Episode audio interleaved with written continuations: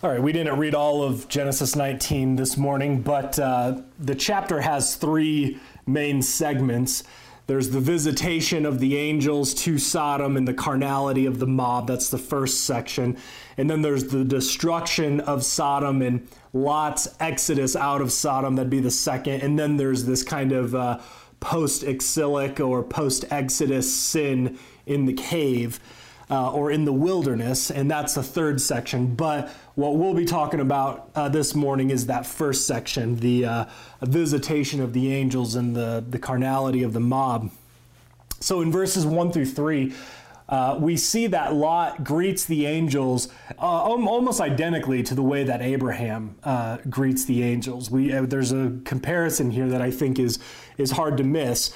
Um, we see that Abraham in the previous chapter, he's standing by the door of his tent. And then here we're told that Lot is standing by the door of the city. He's, he's at the gate of the city. Uh, Abraham rises to meet the Lord and his angels. Lot rises to meet the Lord, uh, the Lord's angels. Abraham bows down before the Lord. Lot bows down before the Lord's messengers. And by the way, with Abraham, that bowing down before the Lord is the first time we see that kind of worship in the Bible. This bowing down, this prostration, this worship.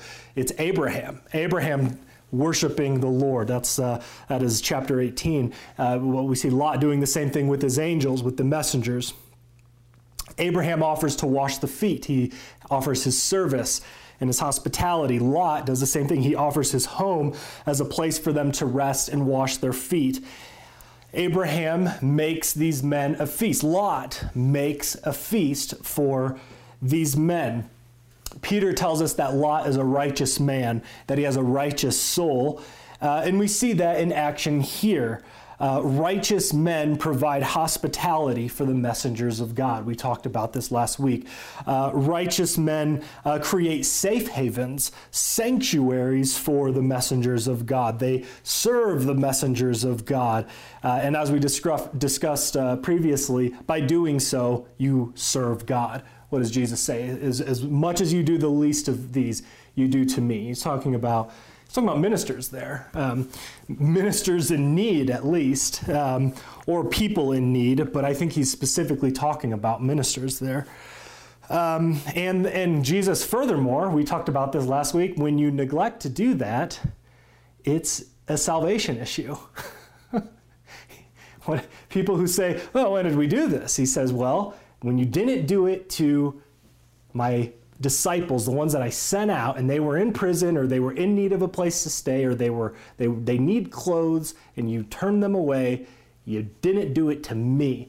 Therefore, depart from me into everlasting torment. It's weird that we don't consider this a salvation issue, but Jesus seems to. And even if it's not about ministers, it's about people in need in general, which I think we, I think we in the West, uh, as much as people gripe about capitalism, I think we really do care for people in need in general, even though I don't think that that's what Jesus is talking about here.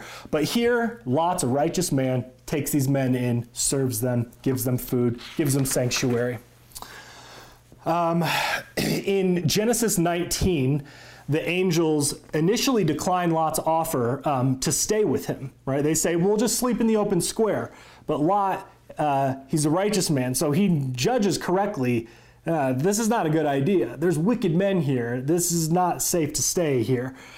Um, and he also considered it, I would say, considered it a duty and a privilege to serve these men. So he convinces them to stay with him. Um, then all of the men of the city surround the house and they want to have sexual intercourse with uh, the angels. Uh, it's a very, very perverse. It's perversity to the extreme, this carnality. Uh, you know, bring them out so that we may know them. Uh, our translation adds the word uh, carnally. That's not in there, but that's what they mean. Uh, and we're all familiar with this story. We know this story. But what we aren't so familiar with is that later in the history of the church, the history of the ancient church of the Jews, uh, in the time of the judges of Israel, the, uh, the tribe of Benjamin does the same thing. They do the same thing, except it's even worse because they not only express this desire in this mob form, but they carry it out. They actually carry out a gang rape and a murder. The Sodomites aren't able to do that. Um, but the Benjamites do at Gibeah. In Judges, in Judges 19, this happens. Uh, and we see this kind of sinful state, this spiritual depravity, recapitulated through the time of the kings with the prophets, constantly comparing Jerusalem and Israel to Sodom.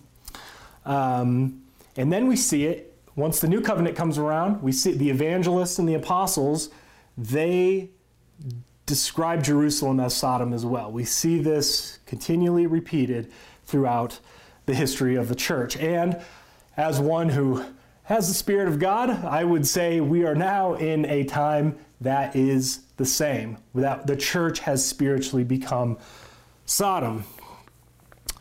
That your local church, the local churches in our country are miniature Sodoms, filled with sodomites. Um, and I, I, don't say this to be uh, hyperbolic or polemical. I just think that uh, those are the facts. Um, and here, uh, the sin of Sodom happened actually in history, but spiritually it's recapitulated. So let's take a look at what happens in Judges 19. We see that um, instead of two messengers of God, in Genesis 19, two messengers of God come to Sodom. They're visiting this hostile city. In Judges 19, it's uh, a priest and his concubine, and possibly a servant that's with him as well. It's kind of hard to tell if there's three or two uh, because it does mention a servant, but you don't know if the servant is the concubine or somebody separate. But either way, the prominent figures are a Levite and a concubine, and they also arrive at a hostile city. The difference is that in Judges 19, um, they think that they're arriving at a safe city. I suppose the the messengers kind of did a similar thing in, in Genesis 19. But, but in 19, they think it's a good city, a city with the people of God. They specifically choose to stay in Gibeah as opposed to uh, Yevus, or uh, what eventually is going to be called Yerushalayim, Jerusalem. Um, but the Jebusites live there. They're not, they're pagans, they're non believers, they worship other gods. And the Levites, like, let's not stay there, let's stay in Gibeah. But uh, they go there and um, they're not able to find a place to stay. Nobody brings them in. So they don't get the warm welcome that they were expecting from their local church, from the OPC, the ACNA, the, the, P, the CREC, uh, you know. They didn't get that warm welcome, and uh, so they were going to stay in the open square. Again, we have the open square. We'll just stay here. And then an, an older Ephraimite man says, This is not a good idea. He's the Lot of the story. He says, Come and stay with me. And um, so they go and they, he offers uh, hospitality to these, this, this man of God, this Levite, right, and his concubine. In verses um, 4 through 5 of Genesis 9, all the men of the city surround the house and they demand that Lot give up the angels so that they can sodomize them. In Judges 19, the church people, the people of God, they do the same thing. They surround the house, they beat on the door, and they demand sodomy with the Levite.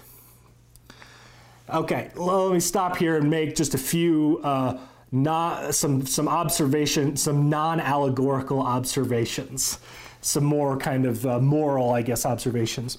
All right, so one, what, what can we learn from this? With respect to Genesis 19, this is the obvious one. Um, it shows us that, well, it shows us less than, uh, that there's less than 10 righteous men in the city. So if you remember, Abraham's bargaining with God. So it, it, he, the entire city comes out from young to old, right? So they, but they all come out and they want to gang rape these angels. So there's there's less than 10 righteous people. That's one. Two, this was the obvious one. Shows that sodomy is sinful. It's something that is displeasing to God. Now nature teaches us. We we all know that it's messed up, uh, but.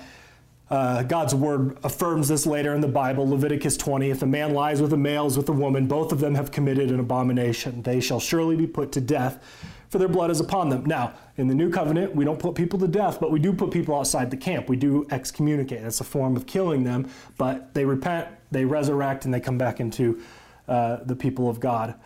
Um, and Paul says that homosexuals, along with a litany of other people, will not inherit the kingdom in 1 Corinthians 6. So that establishes that kind of moral aspect. Three, uh, it shows us that inhospitality is also sinful. Liberals will also will often kind of just say, "Yeah, it wasn't the sodomy that was a problem; it was that they were inhospitable." Well, there's nothing more inhospitable than wanting to gang rape your guest. I mean, that's uh, that I don't really see how these things are opposed to each other. Um, but uh, in the prophets do mention other sins in Sodom, um, that they were arrogant and that they had a lot of wealth, but that they didn't take care of the poor. Liberals love that. You know, they love beating up the rich. Uh, what is the David Chilton book? Uh, uh, productive Christians in an age of guilt manipulators, right? That's what liberal, you know, liberals doing the guilt manipulation thing. But but that is true. In in abund- when people when we have an abundance of wealth, we are to take care of the poor. So there were other sins there that were happening in Sodom. Uh, Ezekiel talks about this in Ezekiel 16. And then uh, fourth and uh, lastly, it appears to lend support for um, how we understand Genesis 6. When the sons of men came in, uh, sons of God came into the daughters of men, they saw that they were beautiful, and there was it, there, there's different ways to interpret that. Um, some people interpret it in this kind of non supernatural view of it's the, the uh, sons of um, Seth married the daughters of Cain, and so there was, there was intermarrying between believers and non believers. Um, but the supernatural view, and also what I would say is just testified in the pagan world generally, and I would I would I would take this to be and, and also in first century Jewish uh, literature is that there there's some kind of celestial human relationships going on there um, between angels and women. Now the men of the city wanted to have sex with the men of uh, God who were sent, who were angels. So it seems to even though it's it doesn't seem like it's impossible. It seems if they're able to have sodom sodomy sex, then it seems like heterosexual sex, even though it's still wrong. And later in the New Testament, it does call it kind of going after strange flesh or something like this. Um, it's a, it's another kind of sin, and it's not even heterosexual. It is weird, but it does seem to indicate that there is something there. Um, but one of you will say, Jesus says that. Uh, in the resurrection will be like the angels in heaven who neither marry or give are given in marriage. Well, yeah, that's what they're supposed to do. That's their proper dwelling place, as Jude says. But then Jude says that those angels at that time left their proper dwelling place, and there's some kind of sin that happened. I think that's probably probably what it is. Um, okay, so uh, those are some kind of moral observations, but. Uh, back to kind of this comparison between uh, these two things. In verses 6 through 8, Lot offers his virgin daughters to the Sodomite mob. Um, the Ephraimite offers his virgin daughter, and the Levite's concubine to the Sodomite mob. Now, there's a couple things going on here. This is a sin of Adam. It's a moment uh, of, of cowardice uh, for these two, sacrificing their women to the serpent. Um, and these events, I would say, prefigure uh, the sacrifice of Christ. The Levite represents the law and the Jews, the concubine and the virgins represent Jesus. Uh, the virgins represent his purity, and the concubine represents uh, Yahweh's subordinate place among the Jews, that he wasn't uh, given his proper status as a proper spouse. Now, that is kind of deep, weird stuff, but I would. Uh, I think that that's what it means, and, and um, I would welcome criticism or feedback on that. I haven't read that anywhere else, but uh, I think that that's what we're invited to uh, to see here. Um, and the Jews, they offer Christ up to save themselves, just like uh, the Ephraimite offered the concubine and his virgin daughter to save himself and the Levite. Um, so you see this kind of preservation of self, or with the Ephraimite, preservation of the man of God, the Levites. We like our priests more than we like our God. um, and that's where we are now. That's the same sin that we're committing now. Uh, our churches are filled with Ephraimite men who will do anything to pr- protect the Levite And that includes throwing the gospel out, throwing our Lord out to the mob. We don't care about that. We say that we care about it, but we throw it out as long as that protects us and protects our pastor, protects our, our, our priest, uh, you, know, the successors of Peter or, you know, your local pastor. I mean, these men are, oh, they're so wise and they have so many good insights. Did you read that article from John Piper in Desiring God? Man, I really just want I want to give everything up and follow Jesus, except I don't really want to do any of that stuff. I just want to continually do what I do and read blogs that make me, you know, really feel these warm feelings. But but these men, they're Ephraimite men. I mean, your churches are they're they're Sodom. And these are the kinds of things that uh, that, that we're doing to Christ. We're, we're treating Christ in the gospel like a second class wife. That's what a concubine is. Uh, someone who doesn't have kind of full privilege as a, as a, as a spouse. Um, so that's, that's what we have now. We have, we have elders who are acting like Jewish clerics in the first century. Um, okay, so in verse 9, they mock Lot as a judge since he's a resident alien, right? He's not native, and uh, Sodom isn't his hometown. He's a foreigner. And they threaten to abuse him worse than the angels. And uh, one thing we can learn from this is that the enemies of God and God's people, they reject a righteous man no matter where he's from or what he says.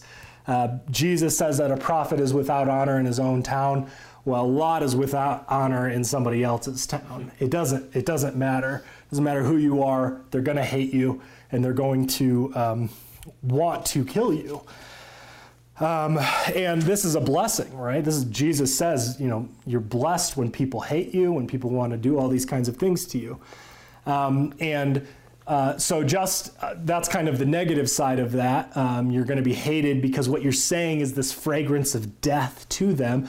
But for those who've been predestined unto life, that's going to be a fragrance of life. They're going to thank you for those things that you're saying, acting in this prophetic way, um, and you'll because you, are going to be this means of grace really to them, and those people will be saved. They'll hear what you're saying, and and they'll they'll be brought into the ark. They'll be exodused out of whatever situation uh, they're in.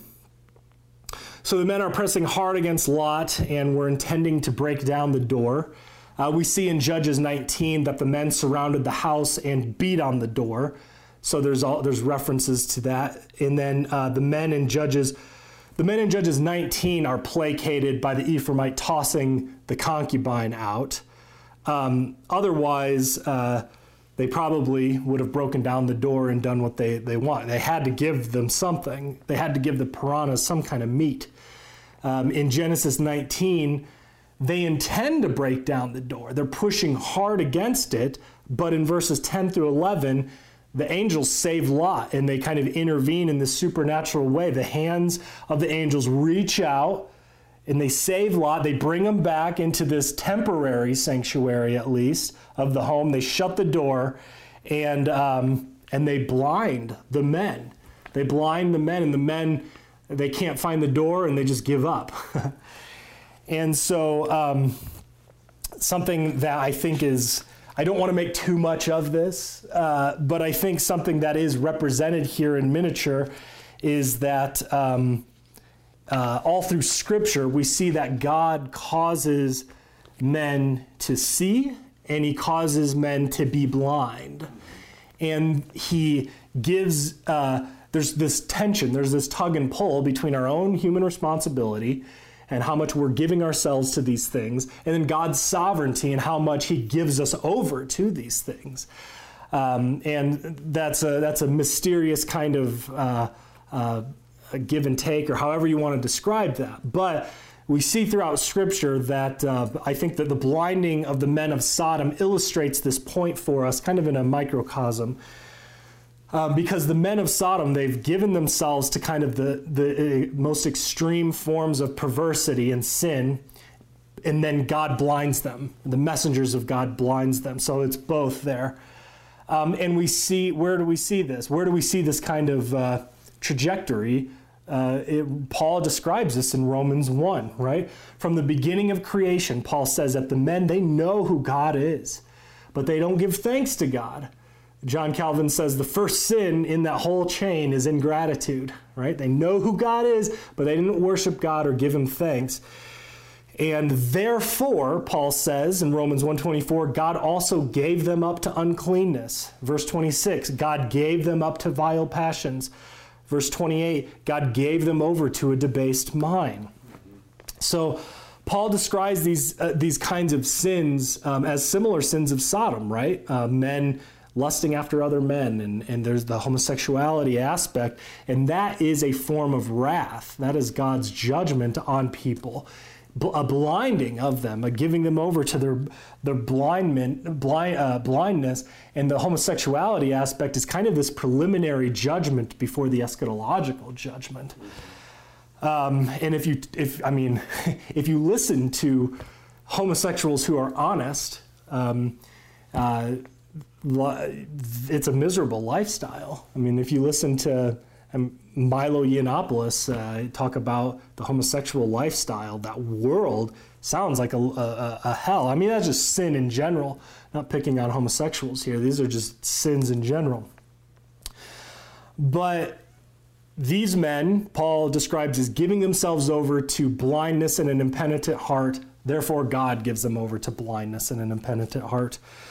Um, and as such, they're storing up for themselves wrath and judgment on the day of judgment, like the men of Sodom and Gomorrah.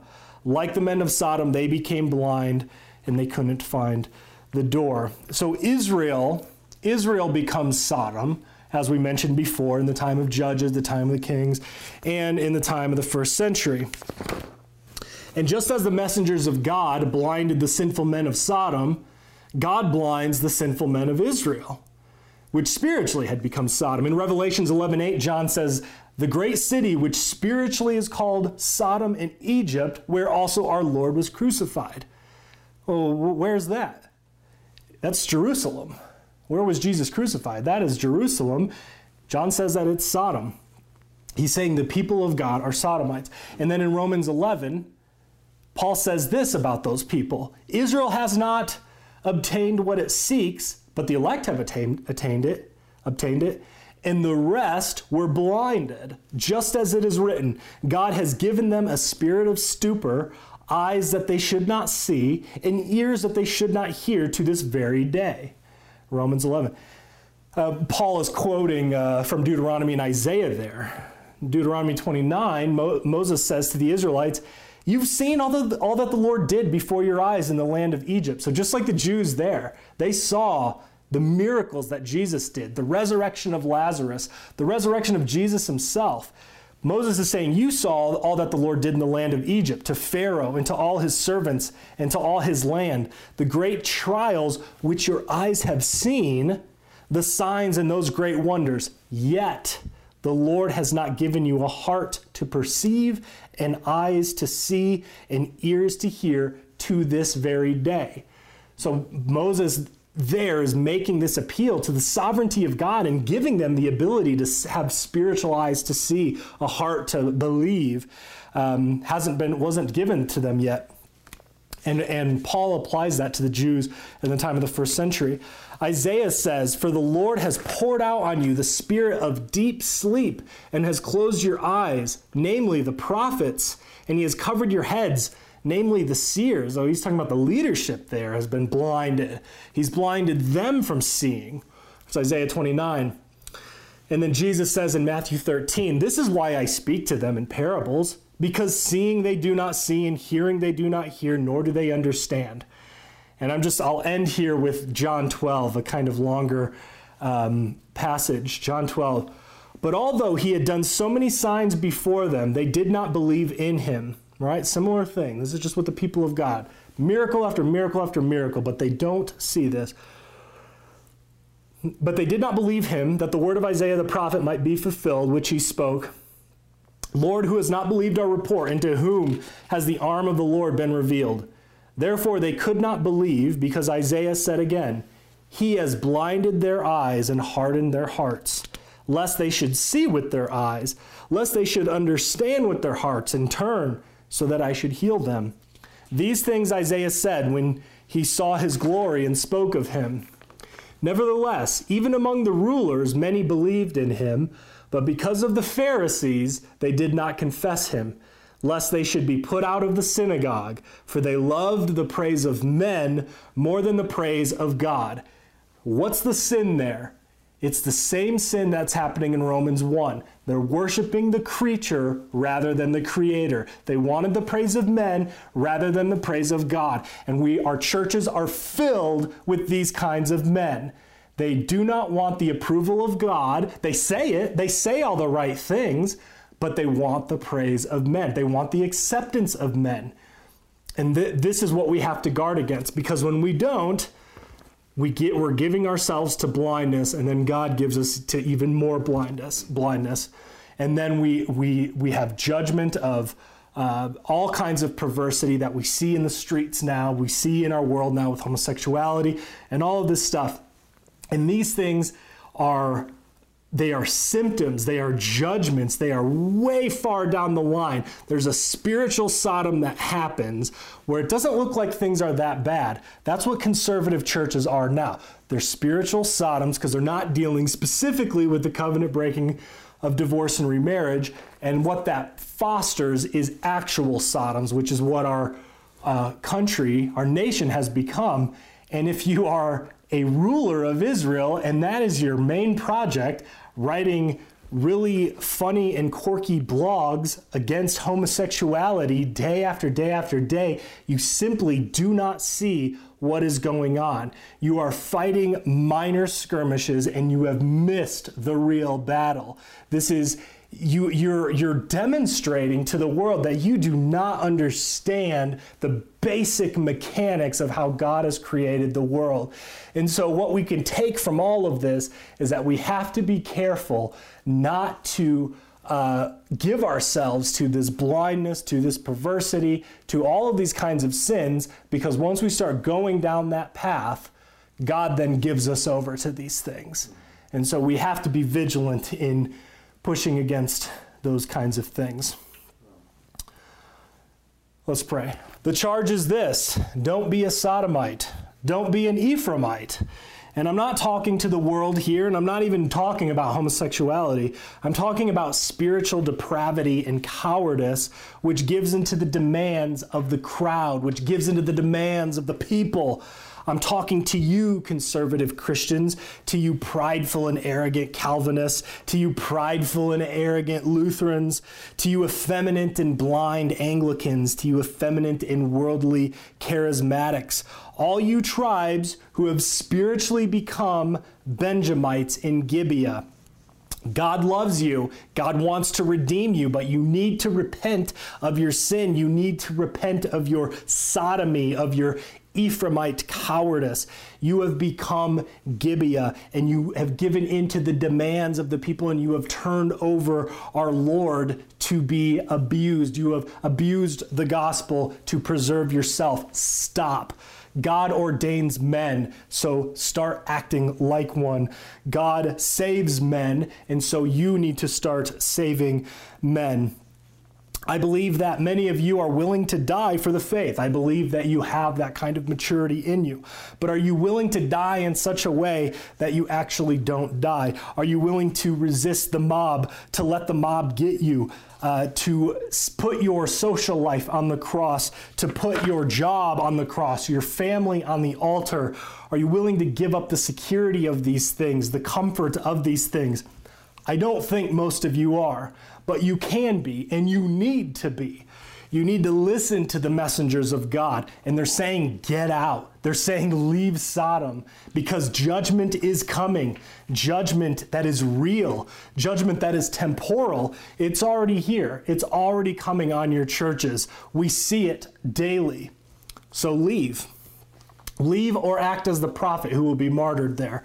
Uh, but what you can't do is continually give in to uh, what the the apostatize, uh, apostatizing church is doing. You can't continually go along with what the people demand. So stop doing these things and go and die. Go and follow Christ. The Lord bless you and keep you. The Lord make his face to shine upon you and be gracious to you. The Lord lift up his countenance upon you and give you peace.